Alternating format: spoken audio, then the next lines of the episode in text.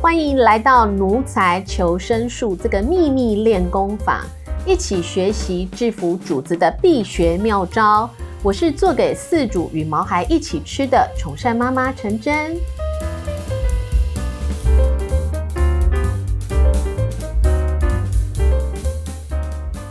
好，那事实上呢，我在啊、呃开办我们的宠善食育师的课程跟教养师的课程，这么多年下来，那我的学生呢，其实来自各行各业哈、那可能很多人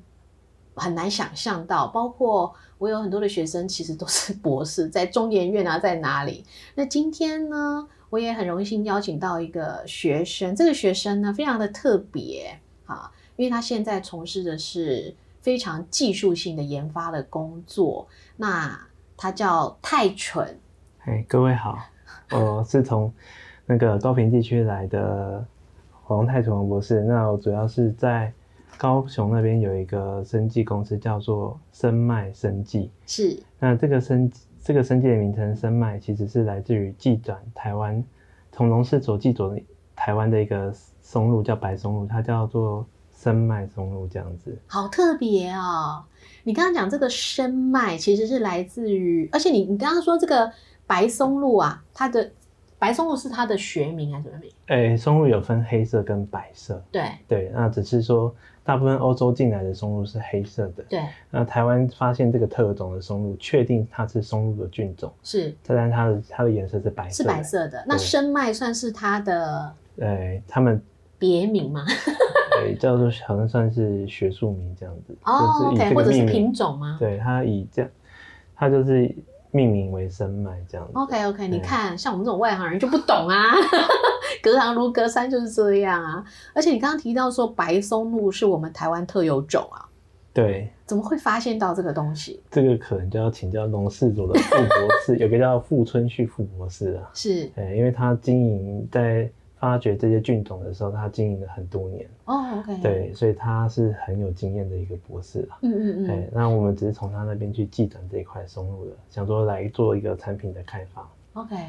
好。可是我相信应该很多听众会觉得很好奇，如果你现你从事的是这么专业的研发工作，为什么会想要来上陈老师的课程？因为我觉得台湾就是有很多一些生计的能力，那这个生计能力如果都只 focus 在呃，就是所谓的医学研究这样子，嗯，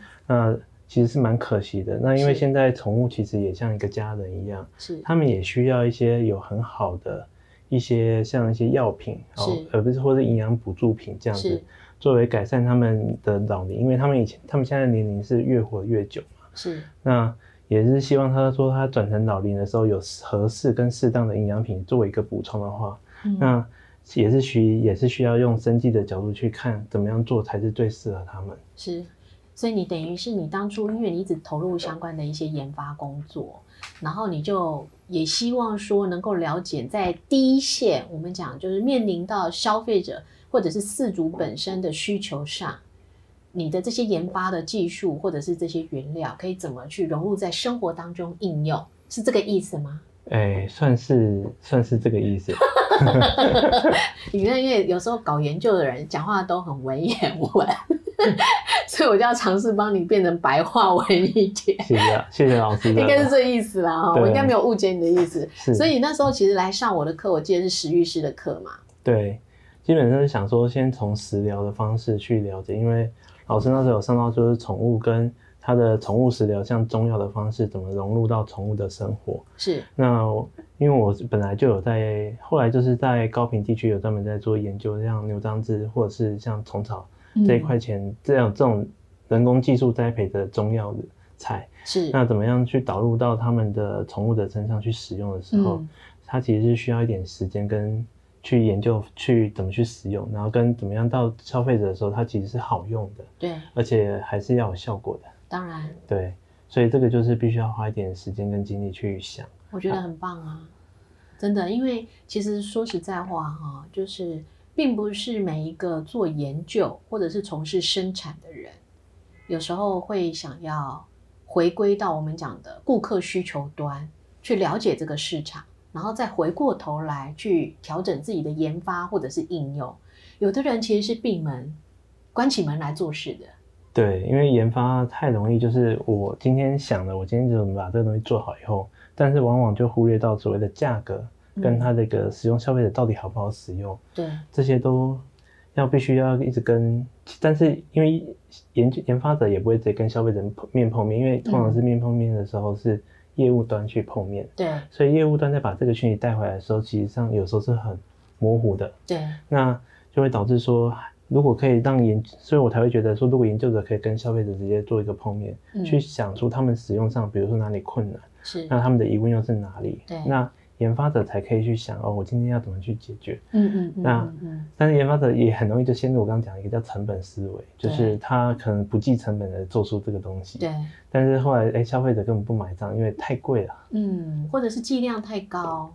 对不对？对啊，然后可能也不适合应用在毛小孩或是我们自己人的身上，然后或者是可能会超出我们讲的主管机关要求的一些标准，对对不对？所以有些时候研究者哈，当然因为他们是怀抱的技术的概念，就是说我有这样的技术，然后我也知道这个东西很好。那我就会希望说，我可以分享，然后也能够让更多的人受惠。可是有时候就是像你刚刚讲，就是说他忽略掉现实层面的那一段。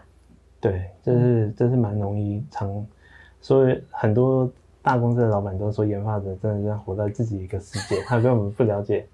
外面到底市场上他业务端可能在销售上的困难在哪是里，是，或者是他没办法，业务端有有时候也没根本也听不懂消费者他到底在讲什么，嗯，所以没办法直接把那个概念就传到研究者那边。没错。所以这也是为什么我们的太蠢后来呢就不甘于寂寞， 不甘于成为一个单纯的研发人员、技术人员哈，然后他就开始自己走上创业的这条路了，对不对？啊、算是对啊，所以你现在自己开的这家公司叫深脉生技，对对不对？哈，深脉生技，然后就像你刚刚讲，你的深脉这这个名字的来源，就是因缘，其实起于就是你跟农事所有这样的一个特殊技转的合作，然后针对这个白松露的部分去做了很多相关的一些应用，是，是但是就是这个，大家可以理解到，这真的不好。这不个好什么要不讲好清养楚哦，不好就养， 是说怎么把它变成产品，其实实际上还是有一点困难，因为包含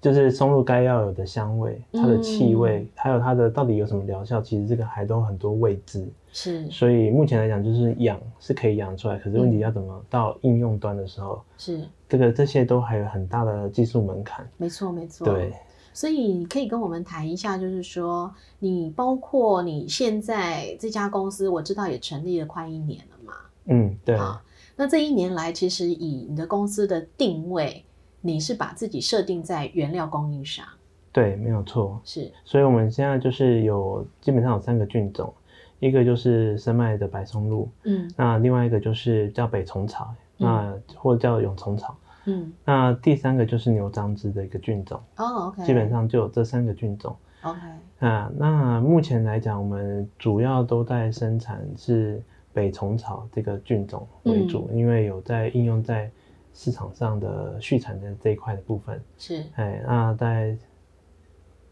啊，在宠物这一块，其实我们也准备要踏入到这一块这样子。嗯非常好。所以你刚刚提到的这三种菌种，那以北虫草而言，为什么会特别挑像这样的一个部分？嗯，因为北虫草它在它已经是被政府列管为它是一个安全的食品原料，哦，OK，所以我们就不用特别去担心到它的一个到底可不可以应用在宠物或者是就是人的这一块的安全性。那刚刚讲的牛樟芝跟那个白松露不算是安全因，因为松露它这一块还没被列为，就是哦白太松稀露，少。它对它应该说它还没被卫福部列为它是一个食品来源 OK OK，所以就有点比较麻烦。嗯啊，牛樟芝的话，这因为政府有规范说必须要做经过九十天的慢性毒性测试，嗯哼，每个厂商自己在卖这个产品的时候，他必须要提供这样一个证明的报告。是是对，所以这方面我们因为还没有这个就是九十天的一个毒测性慢性测试， OK，所以我们就是暂时先不作为这方面的销售，嗯只是有这块菌种的培养技术你。刚刚这个九十天的部分是不管是应用在人或宠物身上嘛？哎、基本上一直否认，哦，否认。对可是我知道宠物的部分目前根本没有法规，对对啊，对只是说在人的这一块，就是因为它有法规的限制而已。 OK，那这个北虫草，我想应该呃，很多观众朋友或者很多听众朋友不知道，就是它跟我们的那个春虫冬虫夏哎冬虫夏草的部分有所不一样。啊，冬虫夏草基本上它就是也是都是蝙蝠蛾的幼虫，它就是它就是下半身是虫子，上面是上面是虫草，嗯，呃，只是说就是就是一只虫，一只然后后虫呃来幼那个蛾的菌幼种虫附着在那个虫的尸体，啊 算尸不体是嘛，它是活着就给它是虫在活的时候，它吃到这个虫草的那种的孢子，对然后但是它过冬的时候没有嗯撑过去，哦所以春天来的时候没有撑过去是只死掉了吗？对，就死掉了。哦它就是没有撑过去以后，它死掉以后，然后病人有开始湿湿度够高的时候，它的那个孢子就发芽，啊然后它对啊吸收这种虫子的动物性蛋白，然后形成一根像菇类，对啊，所以它才会冬天的虫子呃冬虫真的夏啊所以草我，刚刚没讲述啊，就是对从它的尸体 只是大体，不是不是附着的那种，我知哎道，它就是从它的体体内内啊。长出来的。对 OK，对，所以非常特别，所以它跟我们的冬虫夏草是其实是一样的东西吗？诶，北虫草跟东南亚，但因为政府在学名它的规范上，它其实是有叫做有一个叫中华中华虫草的这种，它还称为叫冬虫夏草。哦，OK，啊，那另外一个就是我们常讲的就北虫草。嗯对，所以因为它在嗯学术商品卖的时候，它不可以混让人家混淆，嗯 OK，所以冬虫夏草就是真的冬虫夏草，那北虫也是北虫草。所以其实是不同的种类，对，对不对？要这样讲，嗯，嗯，对啊。所以以不同的种类来讲的话，北虫草它之所以能够称为北虫草，是因为也有跟冬虫夏草一样的一些效用吗？它最主要的成分就是三个，一个叫做虫草素，是，然后一个另外一个叫腺苷，嗯，那还有一个叫做虫草多糖或者叫嗯虫草酸。是，那基本上在冬虫夏草跟北虫草这这三个成分，基本上它们都一定会有。嗯，那只是因为北虫草在人工栽培上的时候，它比冬冬虫夏草来讲栽培的更容易，哦，所以 OK 它，可以很快速可以得到这样的原料，嗯，哎，然后相对的它才有办法机会应用在所谓的市场上。是，而且我知道哈，就是泰拳很厉害，嗯就是说现在其实我们讲实在话哈，市面上其实北虫草类的相关保健品，甚至到保养品，我知是道还有像那个人的面膜，女生的面膜有没有？其实都有了。但是呢，因为毕竟我们讲哈，虽然你看那个，呃，我们讲诉求有点类似，但其实我们讲后面的技术来源，包括它的培养，有时候就是你知道，还是可以一见高下哈，就是说还是可以看出差异性。我知道，其实泰纯你在做这个部分，是你有你自己独家的一个特别的技术去研发，所以你把那个它讲的制成也好，或者是它的生长的这个周期，其实时间就整个拉短了，对不对？对，就是因为北虫草它生长的时候，它需要六十天，正常人工栽培需要六十天。是那因为这样子的时间上确实就是蛮太有点太久了，是，哎，虽然两个月其实是其实已经算很算短了很啦短，了但是就是看跟谁哎比啊。但是因为我们想说，就是透过一个敏盘式的一个开发以后是，我们可以把这个时制成的时间再缩短成变成一个月。嗯嗯那啊但是其实它嗯的最后烘干以后去测的它的单位剂量，其实是成分比较其实是差不多的。嗯嗯嗯嗯嗯跟嗯两个月长的跟一个月其实它没有差太多。是对，这样子，我们讲的那个投资报酬率啊嗯， ，CP 值就差很多啦。确实就那一个月的，比如说以长度来看，它对其实呀差了很多。你的回收就变快了嘛，对啊对不对？要不然你你有时候你要去每一次都要去撑那两个月两个月，对不对？对，你我们用一年来看，如果是两个月，就只有六次的产期，嗯 可以可以这样看吗？你用一如个果月是的简看，单不的就十二次了 吗？哎、对了，但大概如果是这样来算的话，对确呀实是这样，没有错。本来我一年是只有六次采收，今晚我变攒礼盖哦，那对当然对不对？嗯这个投资效益上、回收上面就很快速啦。嗯对不对？而且你刚刚讲最重要的是，包括它的剂量、维持性，还有包括它整个活性，其实是差不多的。对对啊，是没有错的。所以说这个 CP 值很高哎、你看我学生多厉害啊，欧露姐嘞。谢谢啦，对啊，而且其实泰纯你，我我看你的资历，你过去其实你自己本身是台湾师范大学的生命科学博士，是请问生命科学在学什么？啊、我从硕士的时候其实就在做一些抗氧抗老化的，像阿兹海默症的一个研究了。是，那那当时其实像是使用了白藜芦醇这个药品，嗯，那最后这篇 paper 其实也有发表在 Plus One 一个 journal 上面这样子。嗯嗯嗯嗯，那后来我博士的时候，基本上都是在学就是 microRNA，就是这种叫小型片段 RNA，但基本下上面都下面给我讲一遍，就是 microRNA，它其实就是小型核酸片段，一个哦二十几 base pair 的一种小型片段，是让它去调节生理的一个机制。是，所以当时都一直 focus 在，就是在，就是应该说做了很多动物实验啊，哦真的啊然后去观察这些它的核酸的变化。 OK，对啊，嗯，所以那个时候你等于在这一方面投入很多，对，投入蛮多的心力嗯啊，但是觉得就是，诶、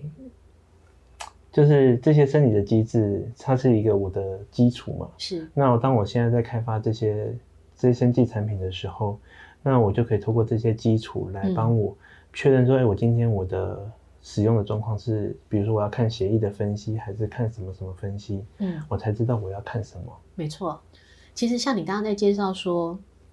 以目前你深脉这家公司主要的这三个品相技术，从不管是白松露也好，到北虫草，然后到我们讲的牛樟芝，其实归类来说，它其实就是一种我们讲的富含多糖体。的一个成分，对不对？那对多糖体其实对我们人的帮助，其实就是在我们讲的免疫系统的部分，其实帮助是很大的。对，对不对？尤其是在癌症肿瘤，好，或者是在我们讲的疫情、细菌的感染各方面，好，各其实就是我觉得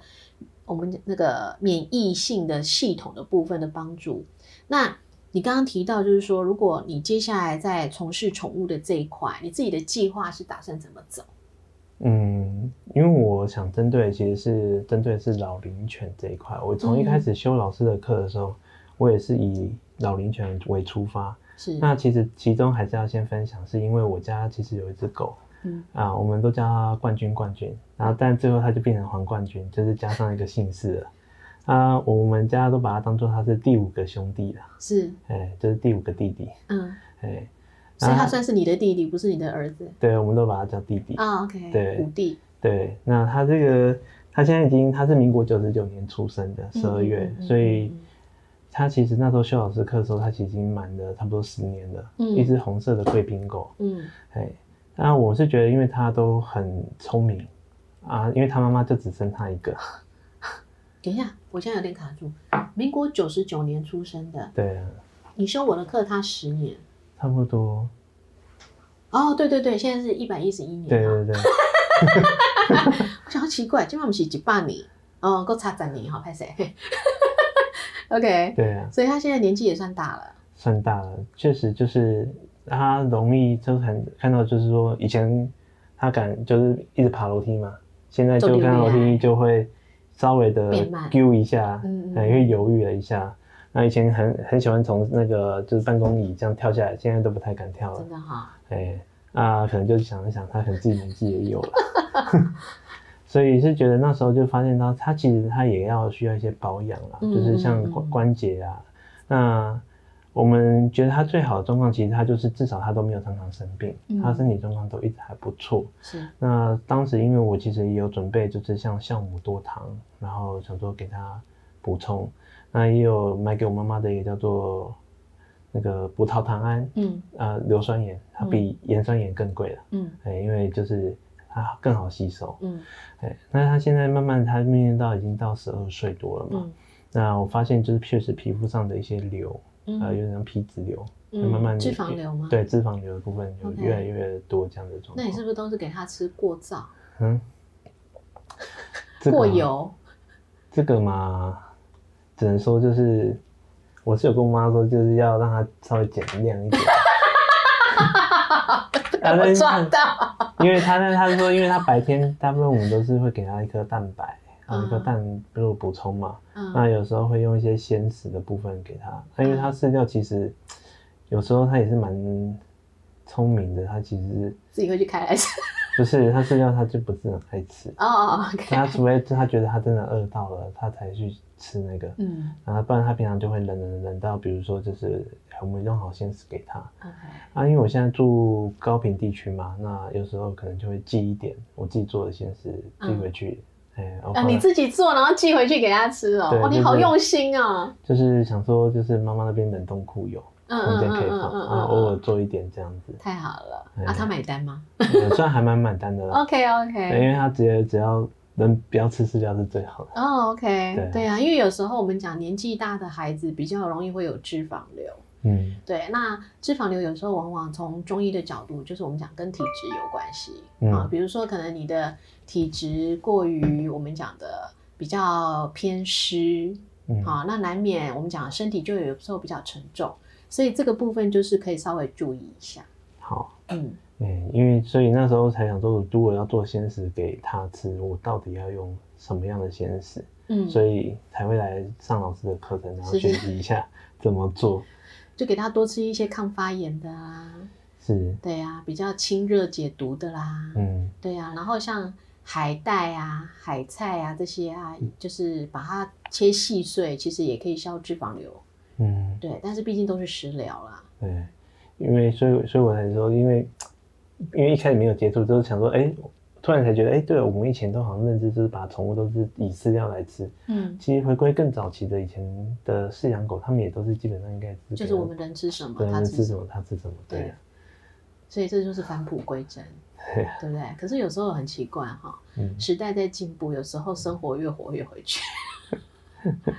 就是有时候就是。不过这个说真的哈，因为有时候我们对于犬猫相关的研究，或者是一些相关的报告，有时候说真的，因为也不是那么多，嗯。好，然后也藏得比较深，所以我觉得其实我很很期待，很乐见其成，接下来泰犬在从事宠物方面的生计保健的这一块，尤其像你刚刚提到，我非常需要你应用你过去的经历跟智慧。嗯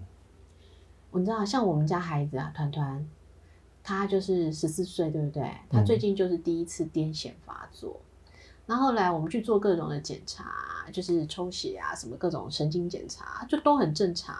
那我们大概医生判断他就属于原发性的哈。那原发性大部分他们可能就会归类在就是讲脑部不正常放电，或者是脑部退化，更严重叫做脑部肿瘤。嗯那所以他们通常会开给他一些癫痫的药物。可是呢，这些癫痫的药物，坦白讲，我也跟医生讨论过，他吃下去只会有一种结果，就是会提早失智。嗯啊，所以像你刚刚提到那个阿兹海默症，包括老犬的照顾，啊，因为我们知道毛小孩也会失智。嗯那你你知道，当他失智严重的时候，他其实癫痫会更严重，因为有时候他就会你知道会失禁，很多东西他就会嗯始料未发。所以我现在宁愿选择就是照平常的方式照顾他，但是我会同时做好保暖，然后少量多餐，维持他的血糖稳定。嗯哼，然后同时呢，就是让他是感觉到安全感的。只要在，因为兽医师他们自己中医中兽医师嗯他们自己有做过临床的实证，发现只要你同时把这三件事情都做好，的确可以延缓毛孩在癫痫的部分的发作。那我自己也很有感，嗯所以我很期待，就是说接下来可以透过你的这个，不管是北虫草的技术也好，嗯，那怎么去应用在老毛孩的身上，真的，因为我现在目前针对在研究的话，基本上就是以它的免疫体质是为提升，是因为我发现到免疫，如果我们今天在提升的时候，它其实同时会改善它整个肠道的一个变化。是，通常现在就是说肠道是第二个大脑一样，嗯就是它其实是很敏感的。那因为我们碰触到食物的时候，其实上面都带有细菌嘛。嗯，那肠道其实它也是第一层很重要的一个防护线。是，那如果你今天肠道如果免疫的表球蛋白分泌的不够，嗯，那确实容易导致一些不好的症状就产生了。，对呀、哎啊，所以肠道的绒毛又很怕到这些细菌的感染，嗯因为它易得到病或什么或什么霉菌啊、毒素嗯这些的，嗯嗯嗯就是比如饲料放过久长霉了、嗯嗯这些，嗯让它吃到的话，它肠道也有可能会萎，你的哎上面的绒毛也会萎缩。嗯嗯，那萎缩嗯嗯嗯以后，它也会导致它的一个免疫球蛋白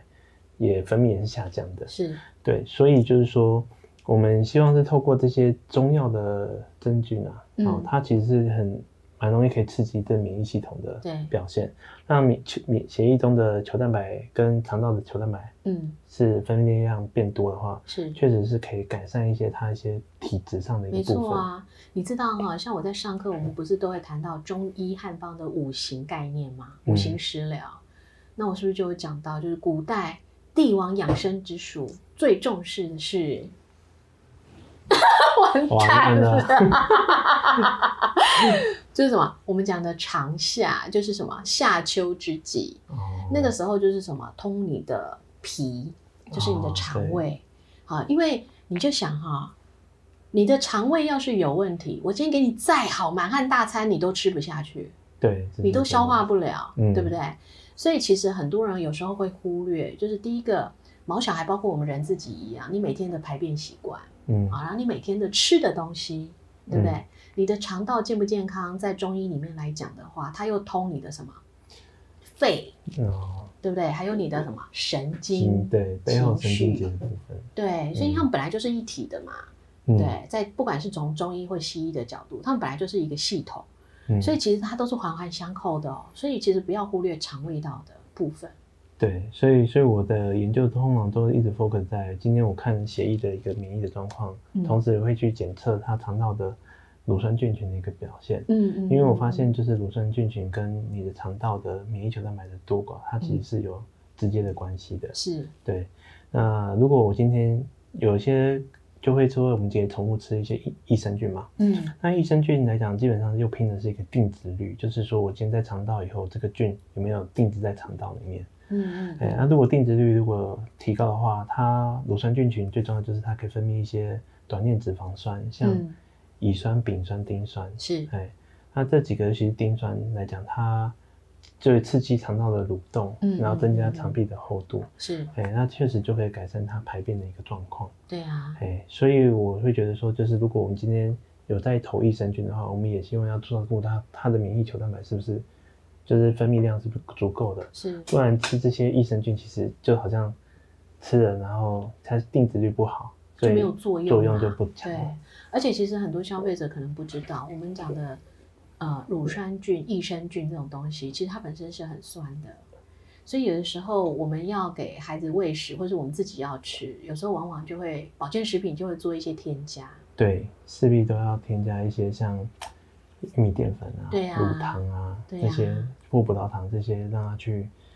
就是因为益生菌其实也是很少量啊。对，我知道，它一克单位通常是一克里面通常会到十一亿的菌，嗯，呃，应该不是说到十一亿，就是一嗯乘以十的十一次方啊。是哎、那叫千亿菌啊，说嗯是错了，刚是不好意思，没千关亿系菌。你讲什么我都会说是，哎，啊，只是说一克就千亿嘛，啊，但是在嗯犬猫来讲，大概基本上只要落到百万菌就其实就足够了。 嗯嗯嗯，所以等于于就是，如果我一克里面有一千亿，是那我是还要再稀释到多少？ OK，对啊，所以有时候往往当我们在吃这些保健食品，尤其像这种益生菌的时候啊，嗯，很容易就是也会把多余的热量、对不，必要的添加物，有时候难免也会吃进去，反而对对身体有时候又造成另外一种负担，所以其实也没有到很好哈、那这个有时候都是我们有时候在透过行销或广告在选购的时候，可能一般的消费者他不会了解到这么透彻。对，其实如果说实在话，我们讲有很多食物它本身含有丰富的益生质，对，它就算是说，它可以让像蔬菜啊或者水果类的，嗯它确实可以提供一些肠道乳酸菌群的，呃，对，它益生植物有人叫益生元的、对啊，对，它就是的确可以，尤其像莓果类，像蓝莓，嗯，我们有做过测试，就是确实蓝莓的确可以增加乳酸菌群。我们在做发酵的时候，哎是。它真的可以增加乳酸菌群的。同样的时间下，它可以长更多的乳酸菌。没错，对所以其实如果我们讲有一些营养成分，大部分的营养成分还是来自于天然的食物。嗯，如果说我们天然食物可以摄取得到，然后它的本身的身体是平衡的，都健康的，其实我们通常不会建议你需要额外多补充什么保健品，好，因为毕竟在自然原始的环境里面是没有这个东西的嘛，是，对不对？对，所以你多吃都会变成你的脏器要额外的去代谢消化它，有时候就要看它是不是可以作用的很好。嗯哼，那没有办法作用，就变成是一种负担。嗯可是如果今天像我们刚刚提到，如果他你已经是你有特殊的状况，嗯然后你猫小孩年纪也大了，就跟人年纪大了一样，你就是会退化，对你知道这个就没有办法抵抗地心引力一样嘛。对所以呢，它会退化的时候呢，那你你的给它的饮食习惯又不像我们刚刚前面讲了，你可以给它各种的满足。那有时候适时的保健食品的确是，对不对？就有神来一笔，就有很大的效用。对，只是说就是这个在使用这些营养保健品的时候，还是要看它的到底适不适合，嗯就是每个宠物啦。对，对，所以就是要观察到底宠物的疾病是什么样，那就是要选择适宜合适的了，这真的要要细看一下。是啊，是啊。所以，比如说以我们的北虫草的成分，它是比较可以让各种体质大众化都可以适用的呢，还是说是比较会建议针对什么样的体质的孩子？嗯，因为一开始我发现，在北虫草的时候，我有看它的性质嘛，那嗯它基本上像就平，它性平。哦、比较平性的对，食在中药来食讲，啊，像牛樟就比较偏寒， ，OK，, o k 对，所以在性平上，好像就哎，在各种情况下来讲，好像用起来都就比较还 popular。对，它就比较不用特别担心它体质这一块。那、在使用的过程中，就是在开发这一段啊，那确实在顾客他们也是说，就是会都在想说，我今天好像都看不到什么样的成果，嗯可是随着时间慢慢拉长的时候，他们就感觉到，哎，在比如说天气变冷的时候，毛孩或者是、嗯嗯嗯嗯嗯呃嗯，就是我有合作的一些畜牧场，他们是都发现，哎，寒流来或什么的，他们做好他们原本该做的事，可是嗯他们都不用特别担担心动物生病这一块。对呀、因为我知道你现在，因为你是设定你是原料供应嘛，嗯所以其实以你目前来讲，你主要的客群应该都是在养殖场或者是对，对不对？因为养殖场它其实，比如说一次像一个鸡场来讲，它起嗯跳可能都是一万只以上，是哎，那可能跟一只宠物来讲就有很大的落差嘛。是，那所以在一万只这么多只这样的情况下，我们同时还会做一些就是基础的生理检测，嗯嗯，比如嗯说血液的分析嗯跟它嗯的嗯嗯乳酸菌群这样子，来透过我们的产品给它以后，我们观察它这个到底变化有没有。是那因为很多续产者他们买下去这些产品的时候，他就想说投下去，那他也不知道有没有效。嗯那我们会为了让他更有信心，相信我们是实在是做的，所以我们会透过这些检测，嗯透过血液的检测跟这些乳酸菌检测，让他知道哎，身体有变化了。嗯嗯，那我们就比如说，你想看这波寒流来的时候，会不会，比如说会有，比如说蛋农他们就怕，因为寒流来，然后每个都说哦蛋量就会减少，是哎，那可是他像我的合作的客户，他们都比较没有减少，嗯但是他们偶尔发现减少的时候，其实上是，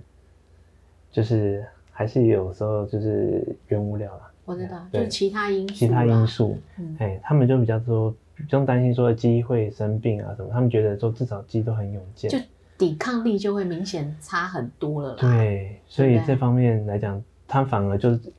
比较，就变成说，在这一次今年的这样情况下，他是们就不用特别担心。是啊，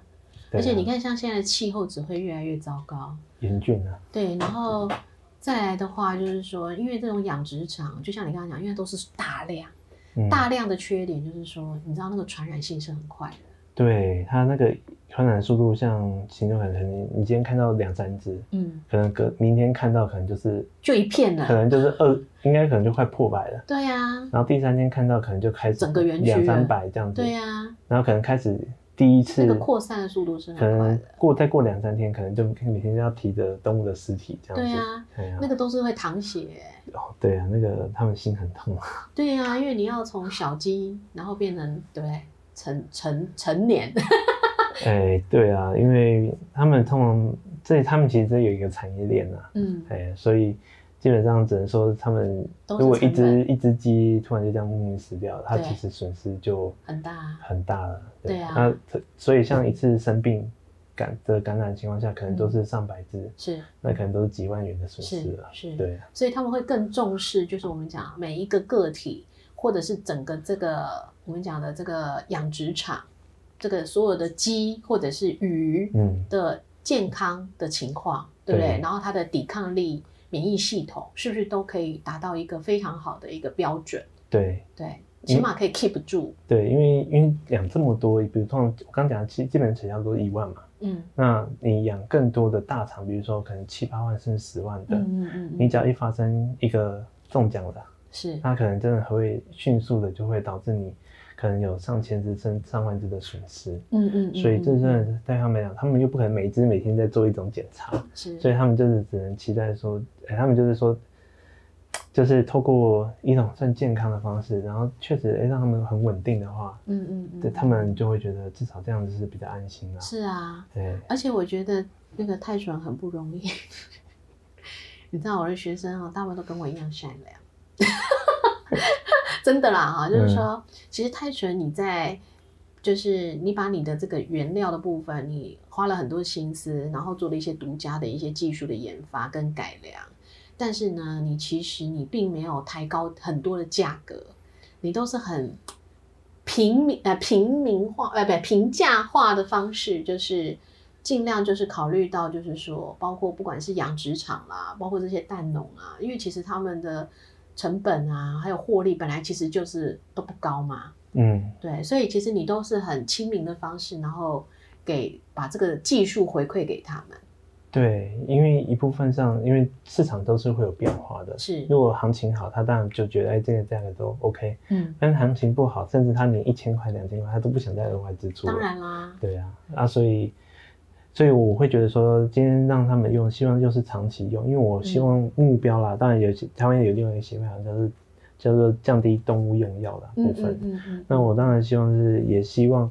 就是因为它只要有用的药，那我嗯们可能下一代、或者是我们这一代，其实都有可能知道这些药的残留。是啊，哎，那万一他用了药，我们又没有抓到这个有用药的产品，嗯，那它的它的蛋流到市场上了，那其实确实就会有不安的疑虑。是啊，那所以，我希望当然就是透过这种类似像中药的方式，嗯。然后改善一下，就是这个可能用药的一个存在了。对，尤其像你刚刚讲的这个北虫草，我们现在看到坊间市面上其实相关的类似的产品越来越多，可是你会发现有很多其实是可能来自于呃某些国家，那这些国家呢，因为他们在你刚刚有分享嘛，就是说他们包括在呃真的是培养的这个环境上、条件上，其实也差很多。然后再加上，而且你的北虫草我知道是你还有选用有机的杂粮，对对不对？为他们的，这算他们的食物。 对，这是叫基底发酵的基底了。对呀、嗯然后让它在无菌的环境之中，嗯，对不对？然后排除掉包括农药、重金属的这些问题，对，然后很细心的去栽培它，那就差很多了呢。哎，对啊，因为毕竟在台湾的食品法是很严格的，那所以我们在制作的时候也必须要讲白，就是费心费力，不能求偷懒了。真的，嗯，可是有的人还是会偷懒呐、 啊，这个啊，只能说就是我的原则嘛。对啊，所以有，所以我说你也是很善良啊，佛心来着啊，就是虽然就是说也没有怎么，就是因为我知道你的这要讲什么股东嘛，就是你的股东其实也很信任你， 对他对其实也是一个很善良的人啊。对，就是他对也不会在旁边哦那么观察你，可是你自己会自我约束，对，对不对？因为他我的股东其实就是一个算是一个建建筑师嘛，那他觉得今天这个东西其实对人体是有帮助的，对嗯这个环境市场是有帮助的。是，那一开始起步比较困难，没有嗯错，嗯所以他很觉得就是，但是年轻人应该要多鼓励多鼓励这样子。那他嗯跟我作的为心一态是个一样他作为一个就是已经是业界的算前辈前辈了，嗯嗯他觉得今天后后后起之秀他有这个心，然后想要做，嗯，然后他想要改变一下这个整个台湾的一个环境的市场。哦，所以他其实也是有一点奇想跟哎期许跟抱负的啦，对，他是觉得说，当然就觉得说，今天做这件事情是对社会还是有帮助的。嗯嗯嗯那嗯嗯，对于他他认知来讲，他他们也是有在盖教会的，盖教会啊。哎，对他们有在盖，就是他们有在经营很多教会。所以，所以他们认为说，就是要，就是要多帮助世人这样子。这样很好啊，真的。嗯，这个有时候说真的哈、也要有福报，对啊，那个因缘具足，嗯，对不对？然后时机点也对，然后遇到懂得赏识你的人，对，真对是不对的，所以有时候真的就是我们讲，就是你有些东西你也强求不来，嗯，但是如果你一旦获得了，就像你现在这样，你自己就会很懂得去珍惜跟感恩，嗯然后也很懂得就是说把这样的一个资源、好的东西，然后无私的或者是一些基本的条件之下能够分享出去。对，因为只能说就是我一开始在设定这些价格来讲，就是说公司还是有赚的、嗯，好，只是说我们不一定要像人家赚的那种暴大利暴利这样子嗯，可是我们希望其实就是要让我们在就是要改善这个养殖的一个条件，因为现在还是有很多二代回去开始承接他们是所谓的这些畜产。是那我希望也透过二代去改良一下他们去改良他们原本的饲养的环境跟他们的思维。嗯嗯哎嗯嗯，那当然，这样子其实对台湾整体的竞争力其实可以再往上拉上去一步。嗯，非常好。所以呢，接下来我我很期待，就是说在宠物的这一块，尤其是犬跟猫的部嗯分，然后可以有一个很好的一个规划跟发展。你自己现在的想法是什么？就是说，对于宠物方面的的市场，你是打算说你要自己下去做自我品牌经营呢，还是说你是一样要提供这个原料的方式？嗯，以目前我的状况来看呢、大概是基本上还是整性以提供原物料方式，嗯找和有有能力跟有就是有意愿啊，嗯以中像这种产品作为市场的推销这样子 OK 那的人一起合作这样子。是是是，哎嗯，哎呀，我觉得对这个方式也是不错啊，很适合你现在啊。嗯，因为我还想说，先把我的心力先跟台湾畜牧场他们是可以再做更多的合作，因为是嗯嗯嗯确实我在南部，在中南部啦，就是高平地区这样子，或者是在彰化那边，其实真的很多二代开始回来承接的。嗯嗯，可是，在承接过程中，有很多长辈一开始的他们要磨合嘛，嗯那但是我希望可以导出更好的状况，让他们嗯去、就提升他们一个饲养的品质。嗯那减少他们的一些支出，跟同导同时增加他们的获利。嗯那怎么样跟这些二代做一个合作，其实是我目前一直在着重的思维啦。 ，OK，对，那也是希望是说降低透过二代，因为二代其实是才有最想要改变的一个状的一个状态这样子。 OK，那你刚刚提到就是说你们家的冠军无敌，对啊，诶，他他其实你自己没有真正养一只宠物，对不对？因为它哎算是家人一起养的嘛。对，因为他其实就是说，我是我弟弟先把他接回来的。 OK，哎，我三弟啊，嗯哎，然后我弟弟把他接回来以后，但因为我弟弟就长期都在大陆嘛，嗯，哎，在做他的事业，是那变得就是我们都是等于是我妈妈就是基本上在照顾他是，啊，但是因为当时我们有偶尔会常常回去住，或者是嗯跟我们弟弟那个冠军他们有时候我爸妈不在的时候，我们都会是嗯帮他顾他，那有时候他也会住我们家，是，哎啊，所以其实基本上我们真的都把他像做，我们都以兄弟之称啊。对，对，所以我就说，哎、如果你比如说你要吃吃吃什么，你要找妈妈，还是嗯找嗯嗯你要找妈妈、爸爸是谁，他都很清楚。 OK，对啊，所以你你自己这样子，包括你一起跟家人陪伴，然后照顾冠军，你可不可以跟我们大家分享一下，在这个最后的部分，就是说你在从冠军或者是从毛孩身上啊，你自己接触这么多的一些饲主，你觉得你从他们身上学到印象最深刻、感触或启发最深的一件事情，你觉得会是什么？有吗？有这样的状况吗？我觉得感触最深啊，就是他做错事的时候，永远都会有一个表情，就是他告诉你我做错 事了，但是他又不敢承认，哦只就是是一副很尴尬的样子。嘿，那但是当你越走到他的案发现场的时候，他的头跟尾巴就会开始慢慢缩下来。 OK，所以我就觉得是蛮可爱的。啊嗯但是有时候你看它那个尾巴突然就因为很开心，然后看、嗯发现你走到快你接近越它近了，的时候都它突然尾巴就突然就垂下来 了。这个我确实我觉得，嗯，所以他们其实也是有那叫恐惧吗？算是害怕你被他做错事，然后害怕被你就是发他算现。是有自知之明的。，对，就是就是觉得很很好玩，因为想说宠物就宠物嘛，嗯，但是它其实就跟人一样，是所以我啊们后来就慢慢觉得它真的像人一样。当然呢、嗯，特别是有时候我都觉得他好像都觉得他自己嗯是人了。啊他们的智商是相当于人的两岁到六岁，两岁到六岁，拜托我，你念幼稚园快要小学了，你已经懂很多了好吗？但是它就是一直有一个特性，它就是不跟其他狗有任何的互动，拒绝。啊、但是它就觉得它只要是男生女生，但它也有分，它他对男生比较好，还对女生比较好？对男生比较好，哦，OK，哎、女生她就其实好像又还好。 OK，对啊，是嗯，但是我就觉得，嗯，他怎么老是真的是把他自己当成人一样？那很好啊，表示他在一个舒适、安全、有信任感的环境啊。对，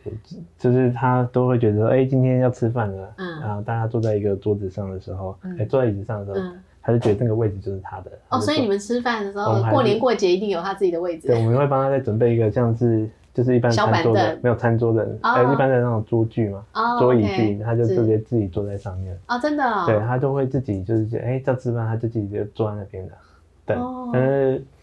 基本上他有他自己的一份。哦，OK，很特别呢。对啊对啊，非常好。OK，所以那接下来呢，我们就很期许，就是泰纯在推广宠物方面的北虫草的运用，嗯，我们可以看到很好的成绩、开花结果，好，谢好不谢。好？然后呢，希望下次可以再邀请你来，然后针对比如说你后面开发具体的应用上面的一些成果，跟大家做分享，好的，好吗？嗯， OK，那今天非常的谢谢我们的泰纯了。好，谢谢老师，谢谢，客气，拜拜，拜拜。